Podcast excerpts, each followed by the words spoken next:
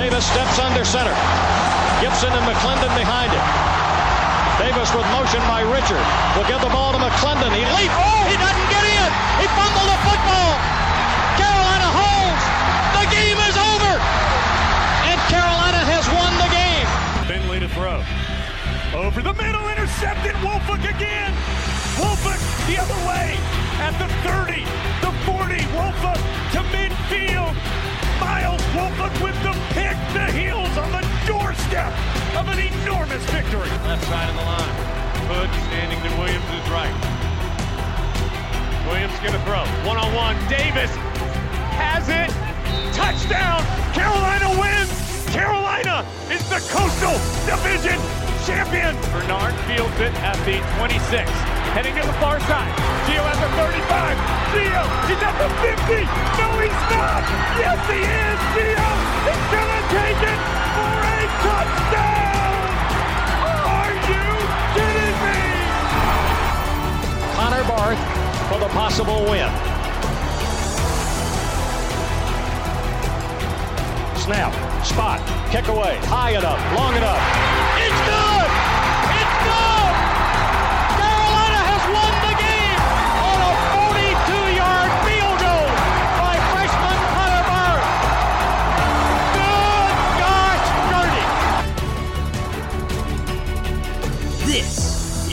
Heel Tough Blog Podcast. Hey guys, and welcome to another edition of the Heel Tough Blog Podcast.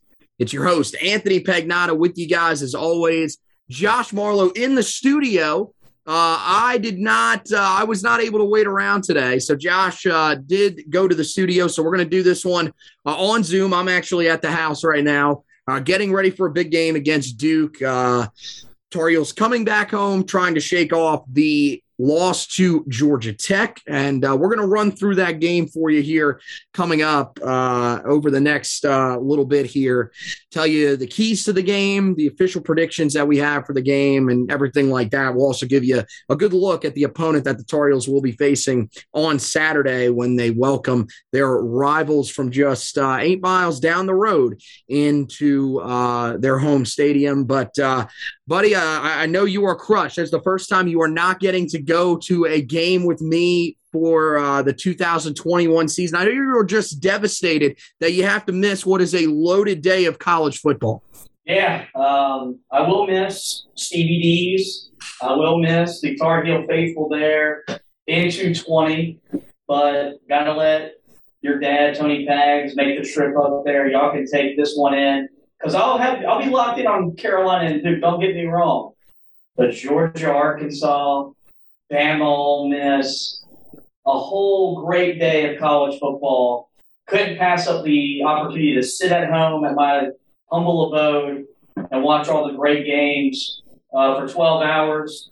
Um, but Carolina's got a big one um, because as bad as we were talking about this team on Monday, particularly me, um, they still got a lot in front of them to accomplish. They can still accomplish their goals, not to the level that we wanted them to accomplish them at, but they can still get to where they ultimately wanted to get to back in August if they start taking care of business against Duke. Yeah, I mean, look, it's still year three of basically a complete rebuild. Uh, the, the timeline was probably a little bit ahead of where it should have been for the expectations of a program that's going uh, through the type of rebuild that Carolina was going through, even with a guy like Mack Brown as head coach. But, uh, you know, th- those were the expectations. People are disappointed right now, uh, especially after the team that they got beat by last week. But you're right. I think the thing that they've got to do is they've got to shake off that loss last week it happened. It's something that you can't get back. But at this point, there is a path to finishing this conference season six and two and still making the ACC championship game against who knows? You have no idea who you're going to be facing on that other side. This is no longer, especially, you know, at least for this season, this is no longer the dominant Clemson team that we have seen over the past few seasons. So that means that you could, I mean, who knows? You could face a Wake Forest team that could be coming in with one uh, one loss, maybe two at the max is probably what I would see. Uh, you could be facing that Clemson team who maybe gets their get, gets themselves back on track, but still isn't that high power team. There's still an opportunity for you here. It's just a little bit tougher now, and you've got to get a little bit of help, but you've got to take care of your business. And it starts, as you mentioned, uh, in Kenan Stadium at 12 o'clock on Saturday against the Duke Blue Devils. For those of you at home, like Josh will be, it'll be on ESPN too. So make sure that you guys check that out. Or, of course, uh, listen to the game on the Tar Heel Sports Network with our guy, Jones Angell, Brian Simmons, Lee Pace. All those guys will be on the call uh, from Chapel Hill. Tar Heels will be without uh, one of their veteran linebackers. That was announced actually before last week's game. Tyrone Hopper is out for the season uh, with what appears to be a shoulder injury. He posted a photo of him post surgery. Uh, it looks like uh, that's something that uh, unfortunately is going to end his career. I don't know. It happened early enough in the season where he could maybe get a medical red shirt again uh, and come back next season. Him and Beau Corrales, believe it or not, are kind of looking at similar situations as guys that took the super senior year, but so far have uh, not been able to play much of a role this year due to injury. So uh, we'll see. We'll see what ends up happening with him. But for right now, he will not not be an option for the Tar Heels at linebacker, which, you know, definitely hurts a little bit. I'm not going to say that he is the most polished player, but he's definitely a guy that I feel like when you look at him, he was somebody that was there for the Tar Heels as a rotational option this year, uh, was definitely a veteran, experienced guy that could help you out uh, and potentially help you slow down the run game from time to time. So uh, it's definitely a loss that Carolina has to absorb, but it's one that uh, they definitely look more positioned to face face this season than they have in any of the last couple of seasons uh, with the amount of depth that they have at the position. A little bit bigger storylines uh, in terms of injuries. Storm Duck, uh, week to week with a lower body injury. That was reported by uh, Shayna Quick uh, the other day. Uh, she's come on with us, of course, before. I'm not sure what outlet she's officially with at this point, but she did throw out those little tidbits the other day, along with the fact that Caleb Hood has an upper body injury. I did hear some rumors from some people that did say that uh, they did see him at the UNC hospital with his uh, with his midsection wrapped, uh, potentially getting you know ribs, something like that looked at. Um, again, those are just rumors. I, I'm not certain on anything, uh, but that's something that would explain why we didn't see a ton of him the other night. And who knows how much we're going to see of him going forward. It looks like as he returns slowly from his own injury, it'll be DJ Jones a little bit more as that number two back rather than Caleb Hood right now while he works on getting healthy. Uh, those, uh, of course, will be behind Ty Chandler, who uh, Carolina needs to have step up here and play the way that he did uh, to a certain extent. Doesn't have to be at the same level, but the way that he did against Virginia. Uh, you know, what, what do you think about these injuries, man? I think the biggest one for sure uh, in my mind is probably Storm Duck. I think Caleb Hood's notable, especially with how well he played against Virginia. But I think I, I feel like with Storm Duck, they really need him healthy right now because I, I, understand that we've had, you know, solid corner play at times over the last couple of years, but I think really over the last you know, two weeks, we're starting to see uh, some of these guys get exposed just a little bit, mainly Kyler McMichael, who I, I think is a, a solid coverage guy, but I think we've seen over the last couple of weeks that he, he just doesn't have the ability to play the football the way that they are hoping Storm Duck does when he comes back. Yeah, it's really unfortunate, um, but you know, we talked all off season. This was going to happen. Injuries are going to happen in any year. Um, you're still seeing a lot of major or a lot of injuries with people readjusting to a normal off season they didn't have last year, of course, due to the pandemic. Uh, but yeah, losing Storms is, is, is just really impactful because he's a guy that can clean up a lot of mistakes that this defense has made so far this season when he's on the field. You've now lost that type of player in the backfield. Caleb Hood, it, it, it, sucks, you know, potentially not having him moving forward because you're, you know, without a running back. But it's really hard to gauge how much of impact he's going to have anyway because this offensive line's been so inconsistent. They haven't really opened up uh, holes for him uh, all year long to to hit and make an impact in the run game. So just something that Carolina's got to weather. I know Mack Brown said, "Look, now's not the time to make excuses and sit around here and whine and cry about this. Next man up." You've recruited good enough to put yourself in a position to withstand these injuries. But hopefully, we get these guys back for the stretch run in November as we try to make an ACC title. Yeah, and now it's on Obi Igbuna uh, to step up. He's probably the main guy that uh, sort of benefits, uh, you know, from from this in terms of playing time. He's a guy that's going to have to step up and, and, play a little bit more. With DeAndre Hollins also, of course, out for the season. Uh, guys now out for the season. Uh, DeAndre Hollins, as we just mentioned, Tyrone Hopper, as we talked about, and uh, Ethan West out for the season. So those are your three guys right now that Carolina is without for the rest of the year. Everybody else that is banged up is still currently at least available. Beau Corrales, not really sure. We haven't had any updates on him. Uh, and I feel like that's something where if there is some positive news, we're going to be told about that uh, about you know pretty much as soon as possible considering he was one of the guys that was going to be looked at as a veteran leader on this team um, but uh, he, he's a guy that i think at this point you're just kind of if, if he ends up coming back this year and carolina can add him to the full great. As of right now you're kind of preparing uh, to not have him uh, for the rest of the season. So let's look at this game against the duke blue devils. Of course uh, this is you know a long-standing rivalry between the two sides. Not quite as long-standing as the one Carolina played a couple of weeks ago, but this is the 107th meeting between the two teams. Carolina owns the 61 41 and four edge in the series. Uh, last meeting was the 56 24 victory for the Tar Heels in Durham last season. Of course, plenty of highlights in that game, uh, mainly just a, a, huge day from Javonte Williams, including one play uh, we talked about, you know, for a while, and you saw it all over the highlights throughout the offseason of Javonte Williams running through Amari Carter of uh, of Miami last year. Uh, he had a great run in this game a year ago where he just absolutely destroyed Tony Davis and knocked him back almost five yards uh, into the end zone as he ran through him for a touchdown. Uh, but Carolina will look to continue the momentum that they have against the Blue Devils. Of course, they've won the last two meetings against the Blue Devils. And believe it or not, the Tar Heels, even though they've had some up and downs against the Blue Devils, they have won six of the last eight meetings uh, between the two teams in Kenan Stadium. Carolina has been so much more successful at home overall under Mack Brown as well. Carolina 10 and 4 in the second Matt, Mack Brown stint in Kenan Stadium. And of course, two of those losses to the number one and number two teams in the country. Of course, Carolina came just a two point conversion away from upsetting the number one team in the country back in 2019 in Clemson. Um, but on the road, completely different team. Carolina is six and eight in uh, road or neutral site matchups. So this is a comfort zone for Carolina, being back home and also being back home against the Duke Blue Devils. So, well, you know, I, I think this really sets up pretty well for the Tar Heels in this game. I think a lot of people think of it as one of two. It's it's going to go one of two ways. Either Carolina is going to come out and probably destroy Duke and really make a statement in this game to show that hey we're not done just yet. We're going to still try to make a run at this thing, and we have a chance to have a good season. Or this is going to be potentially a nail biting game and one that Carolina, if they if they lose, uh, probably shows that this is going to be a, uh, a, a really tough season for Carolina and and probably put people uh, in a state of panic.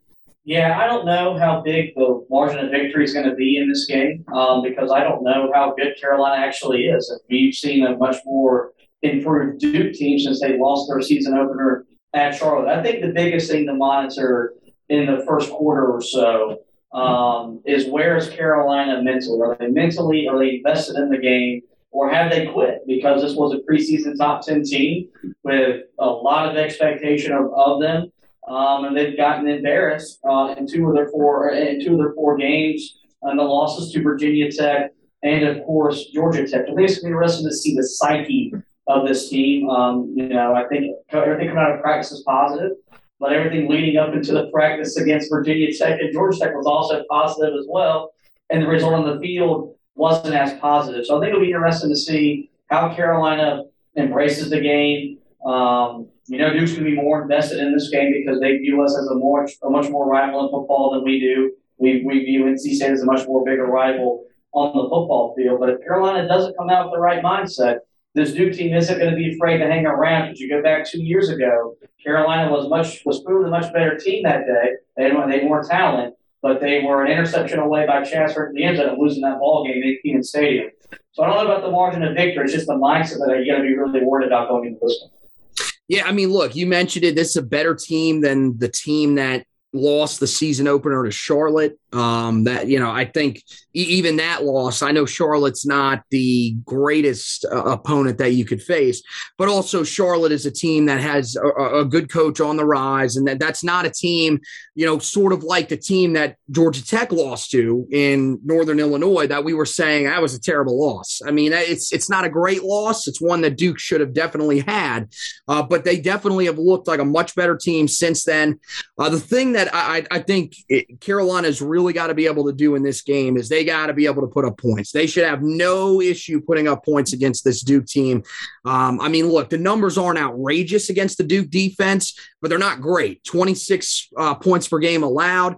422.3 yards per game, 240 passing yards, uh, 0.8 passing yards per game, and 181.5 rushing yards per game. Uh, clearly, those are some of the worst defensive numbers uh, from a, a, defense that Carolina is going to face this season. So they should definitely be able to have a lot of success in this game. And they're going to need to put up points because this is a pretty high powered Duke offense. This is a little bit better of an offense than uh, we've seen from this team in the past few seasons. They're averaging 38.8 points per game, uh, 548.3 total yards per game offensively, 297.3 through the air but more importantly, 251 rushing yards per game.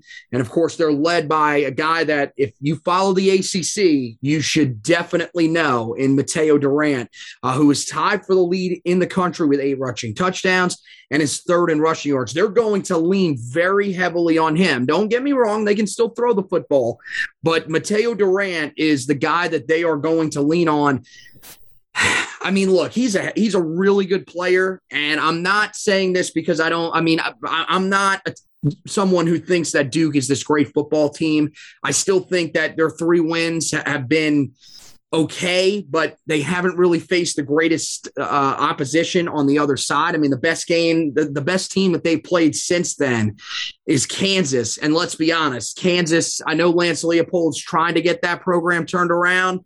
This is not Mark Mangino's Kansas. This is still a team that's got some work to do.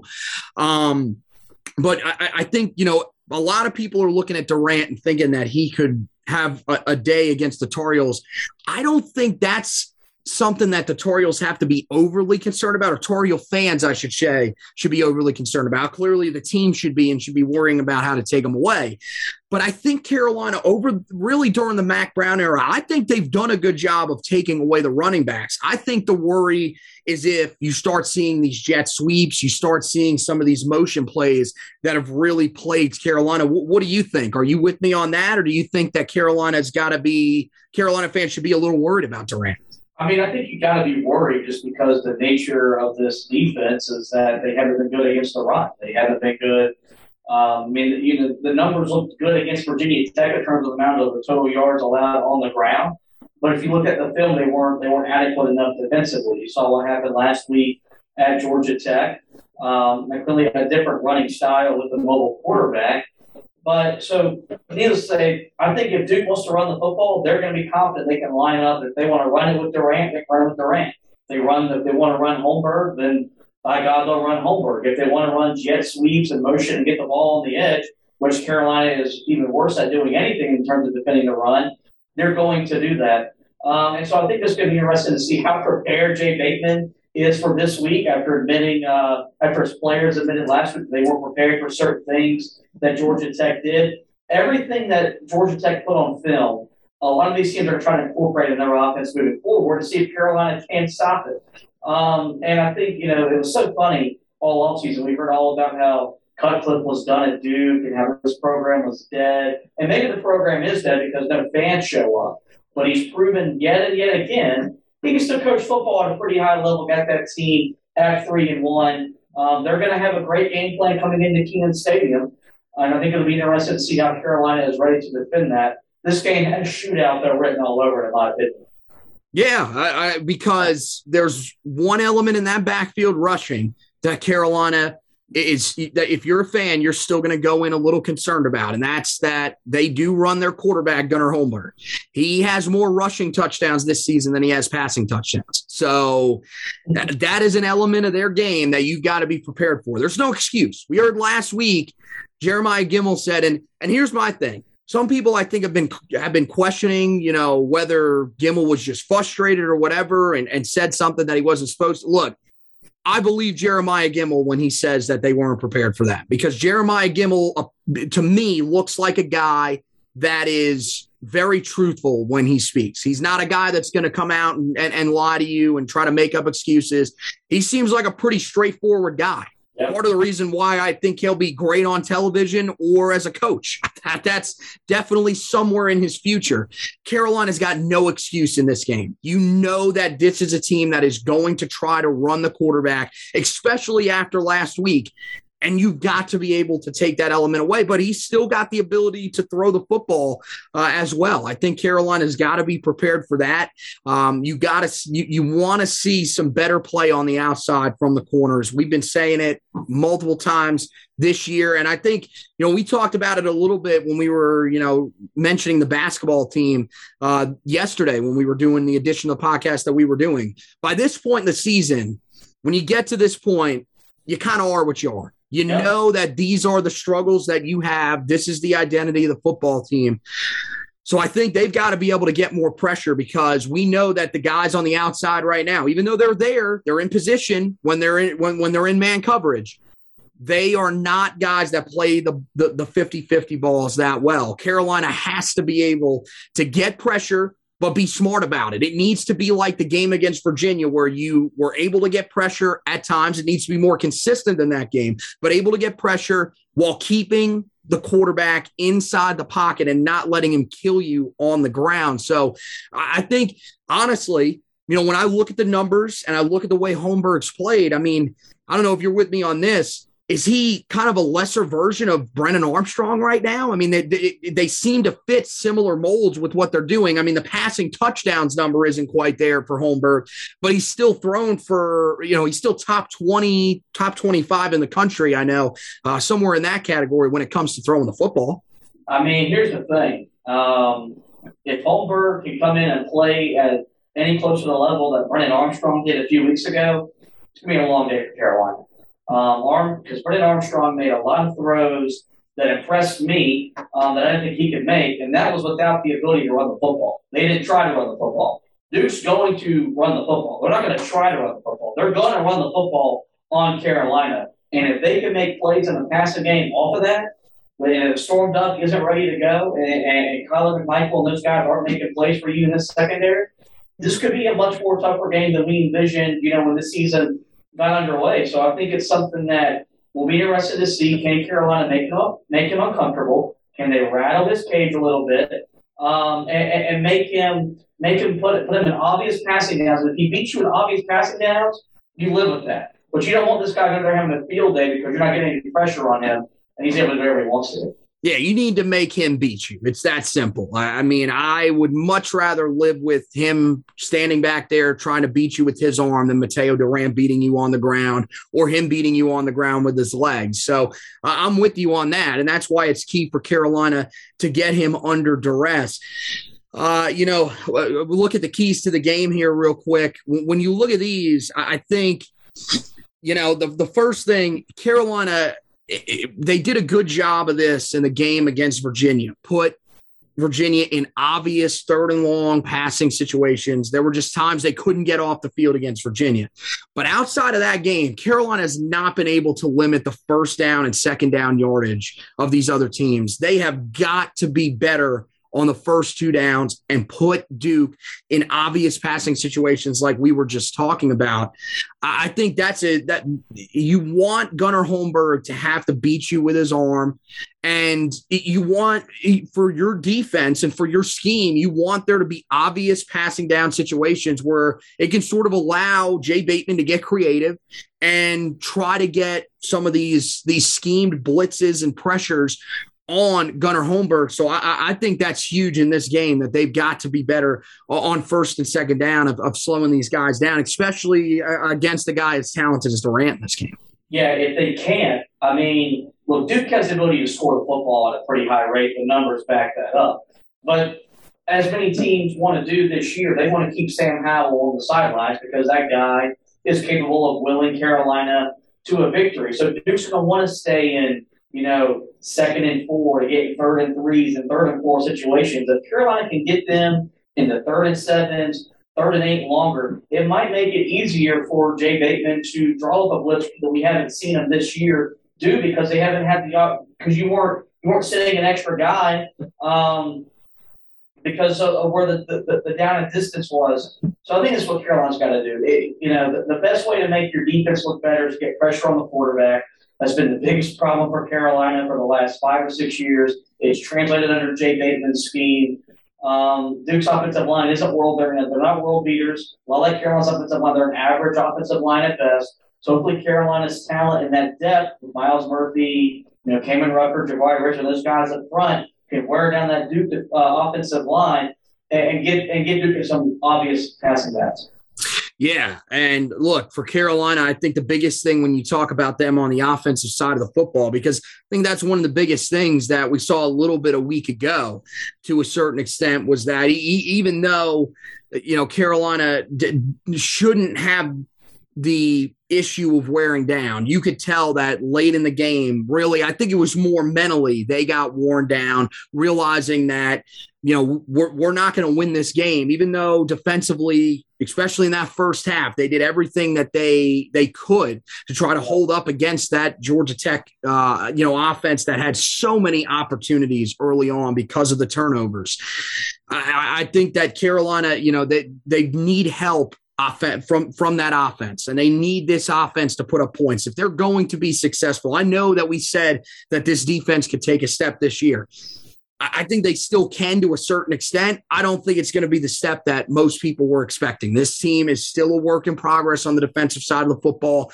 The talent's there, but they're still a team that needs to learn how to play at the college level with some of the younger guys and some of the veteran guys just need to step up or they're simply not as talented as we thought they were.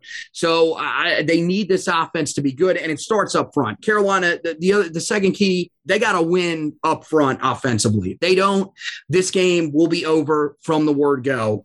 Th- this offensive line has to be better than they've been uh, pretty much three out of the four games this season. I know that they were covered in that second half against Georgia State. It still was not a great performance. In the two road games this season, they've allowed 14 sacks. Um, that's something that, as Mack Brown said, that's something normally you should allow as a team in an entire season, not in two road games to start off the season. So uh, this group has to be better. I said it last week. I I think you've got to make changes to your starting lineup. I understand that Brian Anderson and Jordan Tucker have been guys that you've lived with for a while. And to be honest with you, with Jordan Tucker, I don't think it's that Jordan Tucker has played that bad. But for some reason, when you have William Barnes in there at right tackle, when you have Ed Montilus in there at left guard, and when you have Kieran Johnson in there at center, and you choose what you want to do at left tackle, if you want to leave Asim Richards out there, or if you want to put Joshua Ezeudu out there because you want him as your best offensive lineman to, to be out there, I think that's what you got to go with. For some reason, that's when this offensive line it's at is at its best. I think at the least You've got to see Kieran Johnson at center. Uh, and then outside of that, Carolina's got to find that best combination of five. And this group has to perform better, or else Carolina's not going to win this game. Yeah, if Carolina trots out the same five that they trotted out last week, this, this season has no hope. Um, and Stacy Searels honestly should be fired because there's no way if you evaluate the tape and the practice, you can identify that those five that you started last week are your five best offensive linemen. And if, and if that's what you truly believe, I need to I need you to reevaluate your evaluations. Um, I, am totally on board with you where I think you've got to put William Barnes out there. You've got to put uh, Kieran Johnson back out at center. You've got to have um, Ed Montilus there at left guard, and you figure out who the hell you're going to put at left tackle because this offense, as as any offense ever, and you look around the country, it's not just Carolina. You look at Clemson's offense; their offensive line is average. Oklahoma's offense, average. You can't do the things that you want to do with mediocre to average offensive line play if you want to be an elite offense, which Carolina has proven against Georgia State and against Virginia, when you give Sam Howell time in the passing game, you open up holes in the running game, this offense can be as dynamic as we thought it could be entering the season. So um, I'll be interested to see what Carolina does do out there with their uh, starting offensive line. But I think you're right. If Carolina does not win up front, they're not going to win this football game, and that'll be a pretty damning statement on the season. Yeah, I, I, and look, man, I I know they they faced a group last week that wasn't great either on paper. This is not the Duke defensive front from a year ago. Um, they are not a team that puts a lot of pressure on the quarterback. They do not have a guy on their roster right now that has more than one sack. They have three total sacks as a team. Last week, about nine sacks, right? I mean, but that's what I'm saying. Last week, you need to make sure that last week was an anomaly.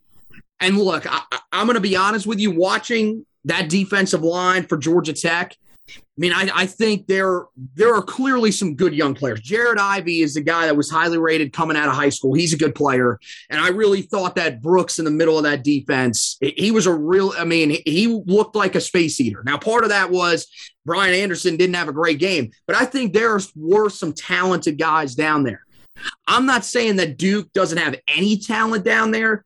I think Georgia Tech, in terms of overall talent, is clearly better than Duke you should be able to handle this Duke defensive front. You need and and my thing is is look, let's say even if you put out the guys that we're telling you to put out and they're struggling, the thing that I want to see is I want to see more uh, I want to see quicker reactions to the guys that are struggling. Last week it felt like no matter what they did for the first three and a half quarters, they were not taking the offensive, they, they were not taking any of those starting offensive linemen out. We're going to live and die with these guys. And it's like, well, you why?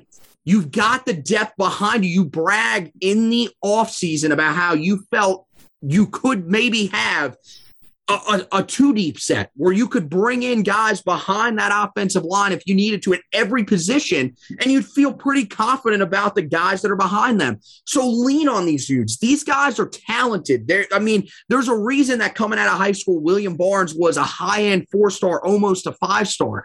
Ed Montilus is a guy that you guys have used repeatedly over the last couple of years as a rotational option. He started games when you've had injuries down there, and Kieran Johnson as a guy that has worked his tail off to become a guy that you can trust in those types of situations.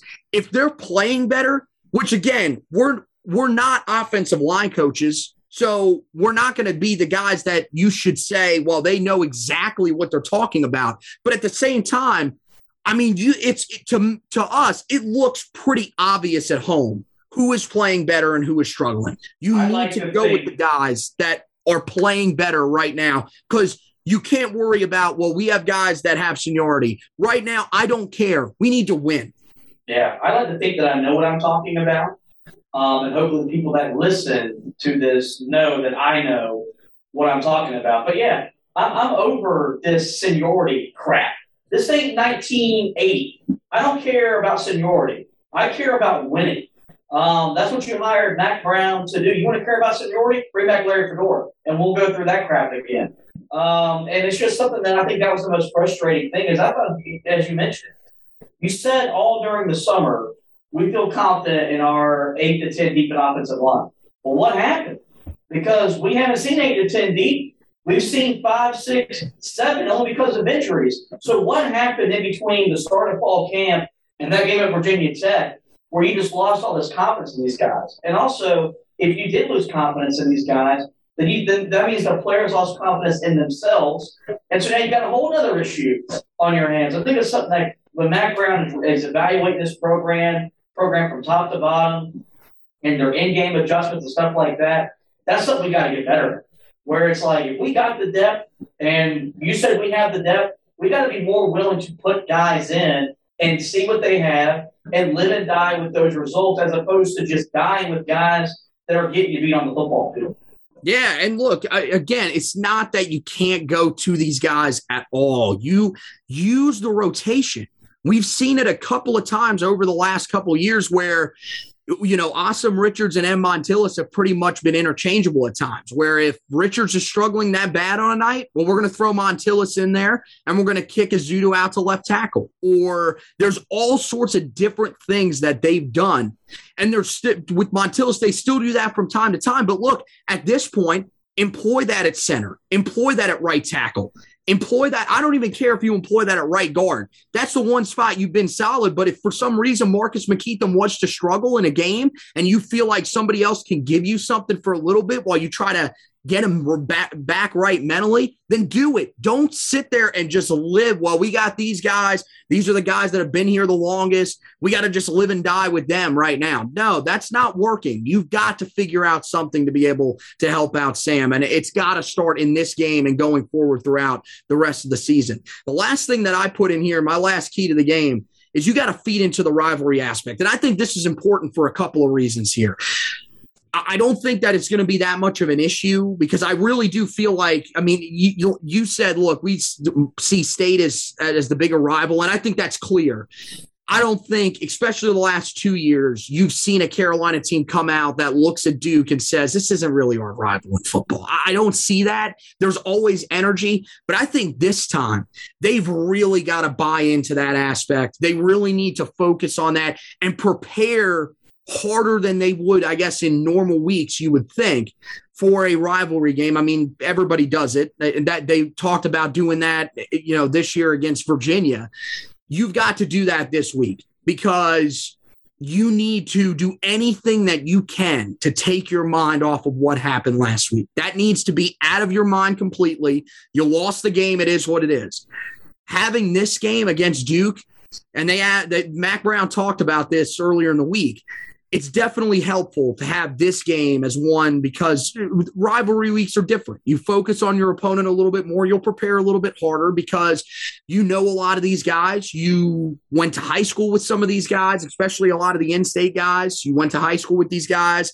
They played at rival high school. Some of them played on your team. Some of them are rivals. Some of you, you some of those guys are your friends. You don't want to hear them brag. You want to show them up. You want to continue to control the state, something that Mack Brown has talked about since he got hired as being the team that is the main program in the state of North Carolina and dominates the state. So I feel like there there is you know that's a known quantity coming into this game. Guys are going to take that that that you know rivalry mindset to it. But i think they need to buy into it even more this week and sort of focus on it to try to get any thought of that game against georgia tech out of their head yeah, this game could either be a season saver where Carolina turns this thing around and they go on a run and, and make it to Charlotte, or a loss here and this thing goes off the rails If you're looking at one of the most uh, disappointing loss seasons in the history of Carolina football. Um, but it's not just from the players aspect. I think it's from the fan base as well. The people that show up at Kenan Stadium. I don't care that it's new. I don't care that it's a new kit. Um, that's an excuse. Show up, give this team energy. They're still everything is still in front of what Carolina wants to accomplish. As as bad as everything seems, they can still do what they want to do, especially if the results go their way in tonight's game between Miami and Virginia, um, where Carolina could come out Saturday being the presumptive favorite to make the, the ACC title game from the Coastal. But I think you know Carolina does get a view dude as a rival. I think Mack Brown's done a good job his team to be more bought. It a big problem under Larry where they just weren't as emotionally invested in this game as Duke was. Um, and I mean, it's just just a lot because it, it, feels like you know a loss here, and you're having the same conversation we had last week. What's the direction of the program? Recruiting, you know, recruiting could suffer if you lose. Like so much can go wrong if you lose this game, but so much can go right if you win this game. So put in the you know the energy and the effort, and if you win and if you win the football game, there's a good chance your season can still go behind that. I agree with you. I, I think that you know it, it, they're the the best way to put it is they still have a shot. Why?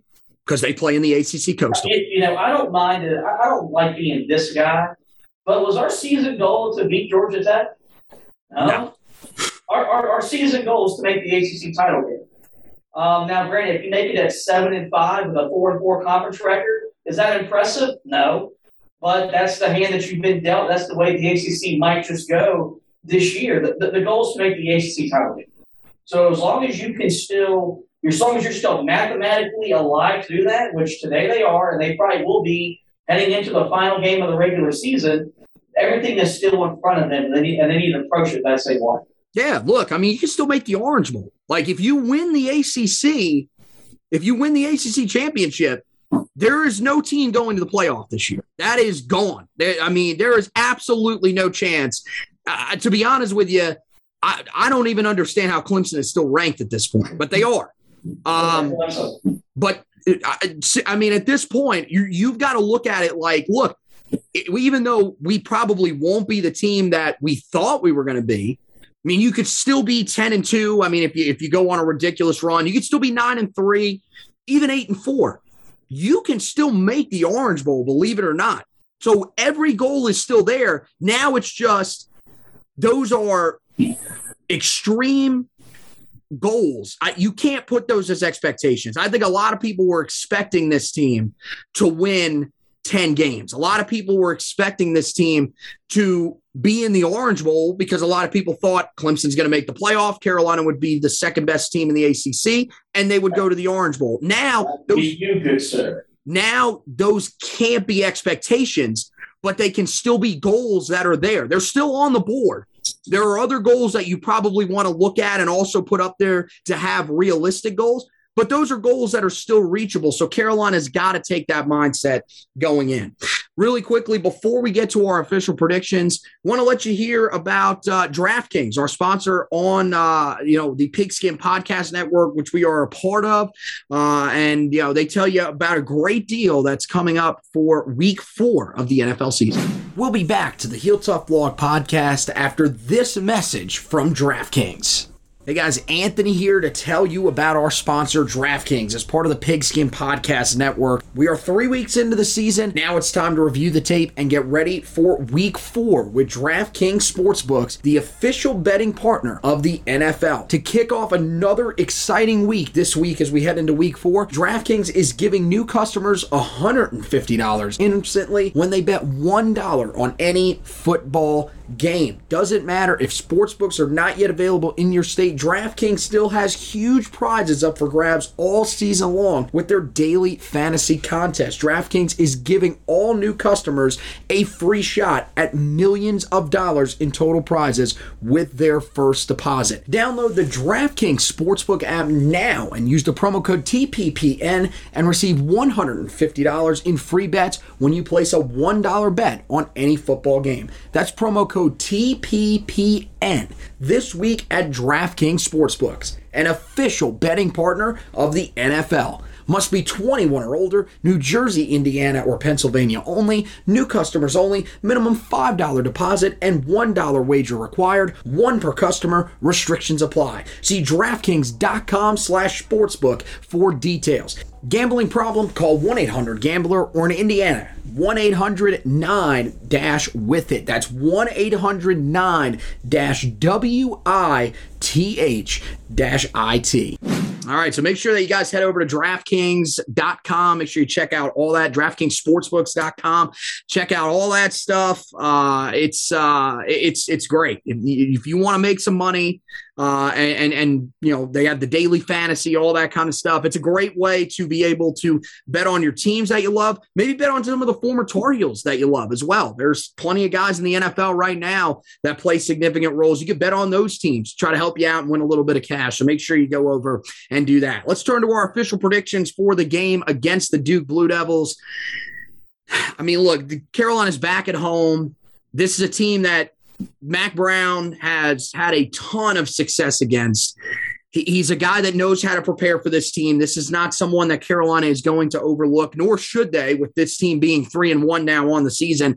And believe it or not, having a legitimate chance in the ACC Coastal. I, I think everybody is still in play right now. Tonight's game will determine a little bit more. I think if Virginia loses tonight's game, they're probably out. But Duke's one of those teams that's still in the thick of it. Carolina has to be ready to go in this game. I'm with you. I'm a little concerned about the fact that Gunnar Holmberg has the mobile ability on the ground. That is an element of their game. Carolina has struggled to slow that down over the past couple of years. So I do think Duke will put up some points in this game, but I still like Carolina. I think that this is at home with the home crowd. They have fared very, very well. Kenan Stadium is a comfortable spot for them.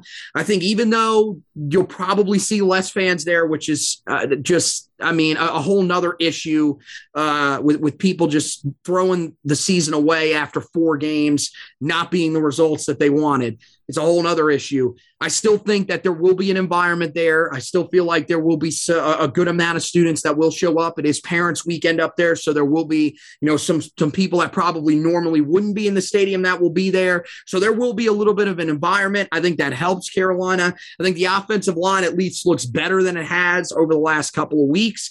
And uh, Carolina in that second half, I think sort of what you saw a little bit against Virginia will be able to take over defensively and shut down Duke in this one. I like the Tar Heels 45 to 24 over the Duke Blue Devils.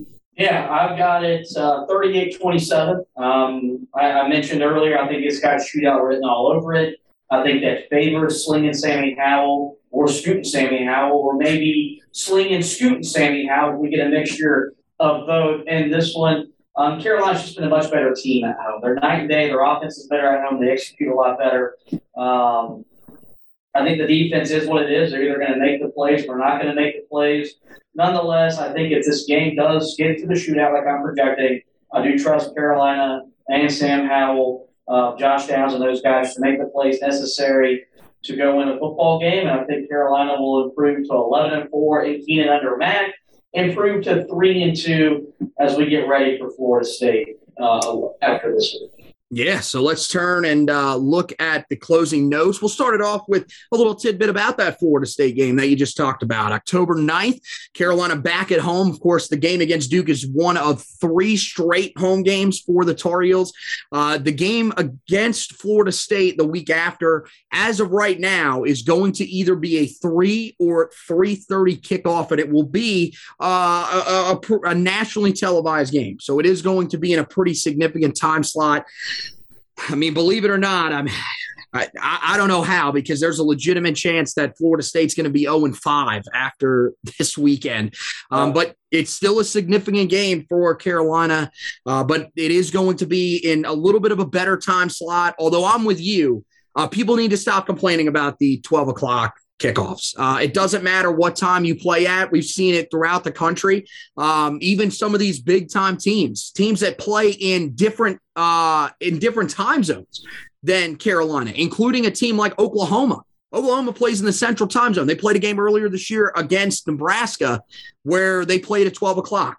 Was that stadium empty? Was that a late arriving crowd? No. If you want to get to that point of being a contender, and especially with what we've seen from this team in you know recent years, where they thrive off of those types of environments, you've got to be there consistently. Uh, so yeah, I, I, definitely think that uh, you know the three o'clock, three thirty time slot will set up better, and it will allow us to probably go and tailgate with our guy uh, Stevie D's. Yeah. Pretty so, about that. We're looking forward to that. Uh, in Kenan Stadium on Saturday, Carolina will welcome back Ryan Switzer. I believe this is the first announced time that he will be back uh, since his time at Carolina. I, he's probably been back to a couple of games, but it just hasn't been as you know stated as this one. A lot of people are speculating probably going to be the Kenan legend of the game. It would make sense, especially considering that back in 2015 he gave Carolina one of the best performances uh, that a wide receiver could against Duke. Of course, in Carolina's 66 to 31 thrashing of the Blue Devils uh, in Kenan Stadium. So he will be back. Uh, it'll be really cool to see him out there. I know uh, he's been through a lot, uh, especially over the last couple of years. He's been banged up uh, a couple of times out there in Cleveland as he's been trying to make that roster out there. So it'll be great to see him back in Kenan Stadium. He's not the only significant wide receiver that will be there, though. Andre Greene Jr., the four star uh, target in the 2022 class for the Tar Heels, will be visiting Chapel Hill this weekend. This is a big deal for Carolina. Uh, a lot of people were speculating that he could end up going to Clemson. Instead, he decides to come and watch Carolina play. So uh, pretty significant uh, deal for the Tar Heels to have him in the house against their rival. A chance for Carolina to sort of sort of show off that offense and what they can do, uh, you know, going forward, and give him a little bit of a glimpse at, as to what he could be playing in over the next couple of years if he chooses to commit to Carolina. So, uh, some big news there. Uh, make sure that you guys, if you are going to the game, as we mentioned, make, make sure that you're in your seat, you're loud, trying to help this team out. They still deserve the support because this is a team that still has all of their goals uh, in front of them and still have a chance to have a special season. And uh, when it comes to everything for the Duke game, you can check it out over on the website, heeltopblog.com. We'll be having the preview go up uh, tomorrow. Uh, make sure that you guys will check that out. Don't know the exact time. Uh, we usually try to get it up right around 24 hours beforehand, but uh, of course, that will be right around 12 o'clock. I am still going to probably be working at that time, so I won't be able to stop and put it up just just at that exact time. Uh, but it will be out shortly after that, so make sure that you guys check that out. Read all about this game against Duke. Of course, uh, we'll go even more in depth in letting you know about uh, the team that Carolina will be facing and the team breakdowns.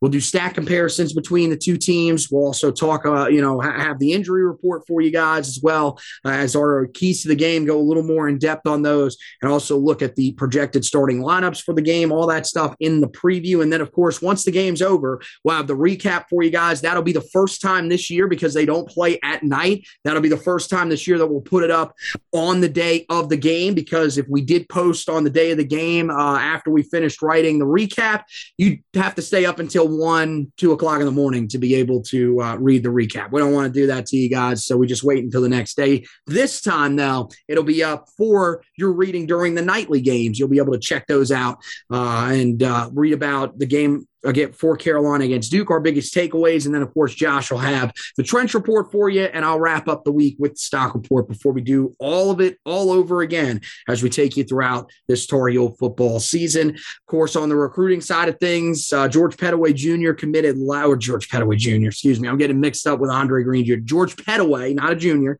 Uh, he committed last week. Uh, four-star running back prospect, Carolina now with a, uh, a pretty solid duo in the backfield in this 2022 class, one that a lot of people are excited about.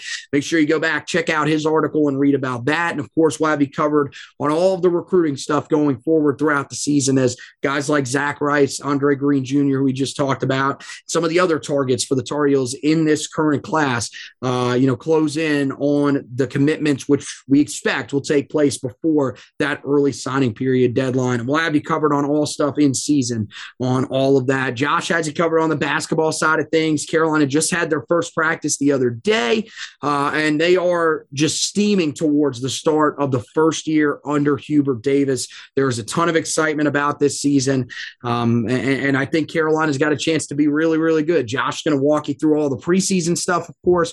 He'll give you any of the notes, any of the major notes that are coming out of practice and everything like that. And then, of course, once we get in season, it'll be full tilt. We'll be doing pre- he'll be doing previews, recaps, all sorts of stuff like that. We'll be doing podcast editions. We're hoping hoping to do them for each game this season, um, but we got to figure out with the schedules how exactly that's going to work. But the goal is to have the Four Corners podcast have an episode for every single game this year. So uh, we are extremely excited about that. Uh, make sure that you check out the Four Corners podcast as well as the Heel Tough Blog podcast. If you listen to your podcast on any of the major apps, and when you do, make sure that you subscribe to the podcast. It's Apple Podcasts, Google Podcasts, Spotify, iHeartRadio, all those all those spots you can check out the podcasts and uh, download those and subscribe to them so that whenever a new edition comes out of either one, it's right there in your podcast library. You can also check out uh, those audio editions as well as the video editions of those podcasts on the Facebook page at Heel Tough Blog on Facebook. That's where you can check all that stuff out. Articles as well will be on there. So uh, that's your one stop shop for all the great stuff uh, when it comes to the Tar Heels. Uh, we, we have all the stuff on there for you guys. Check it out. Uh, and you also get the notifications whenever we do have a video premiering, whenever we're going live, whatever, any of that stuff. It'll be in your notifications as well when you like and follow that page. Over on Twitter, at Heel Tough Blog uh, is the main uh, page for the blog. And then, of course, if you want to follow us personally, it's me at HTB Anthony, Josh at HTB Josh, and then our recruiting guru on the football side of things at Hack Suburb 2. So, that wraps up for this edition of the podcast. Want to thank Josh for hosting with me. Want to thank you guys for watching and listening. And as always, go Tar Heels and go to hell, dude.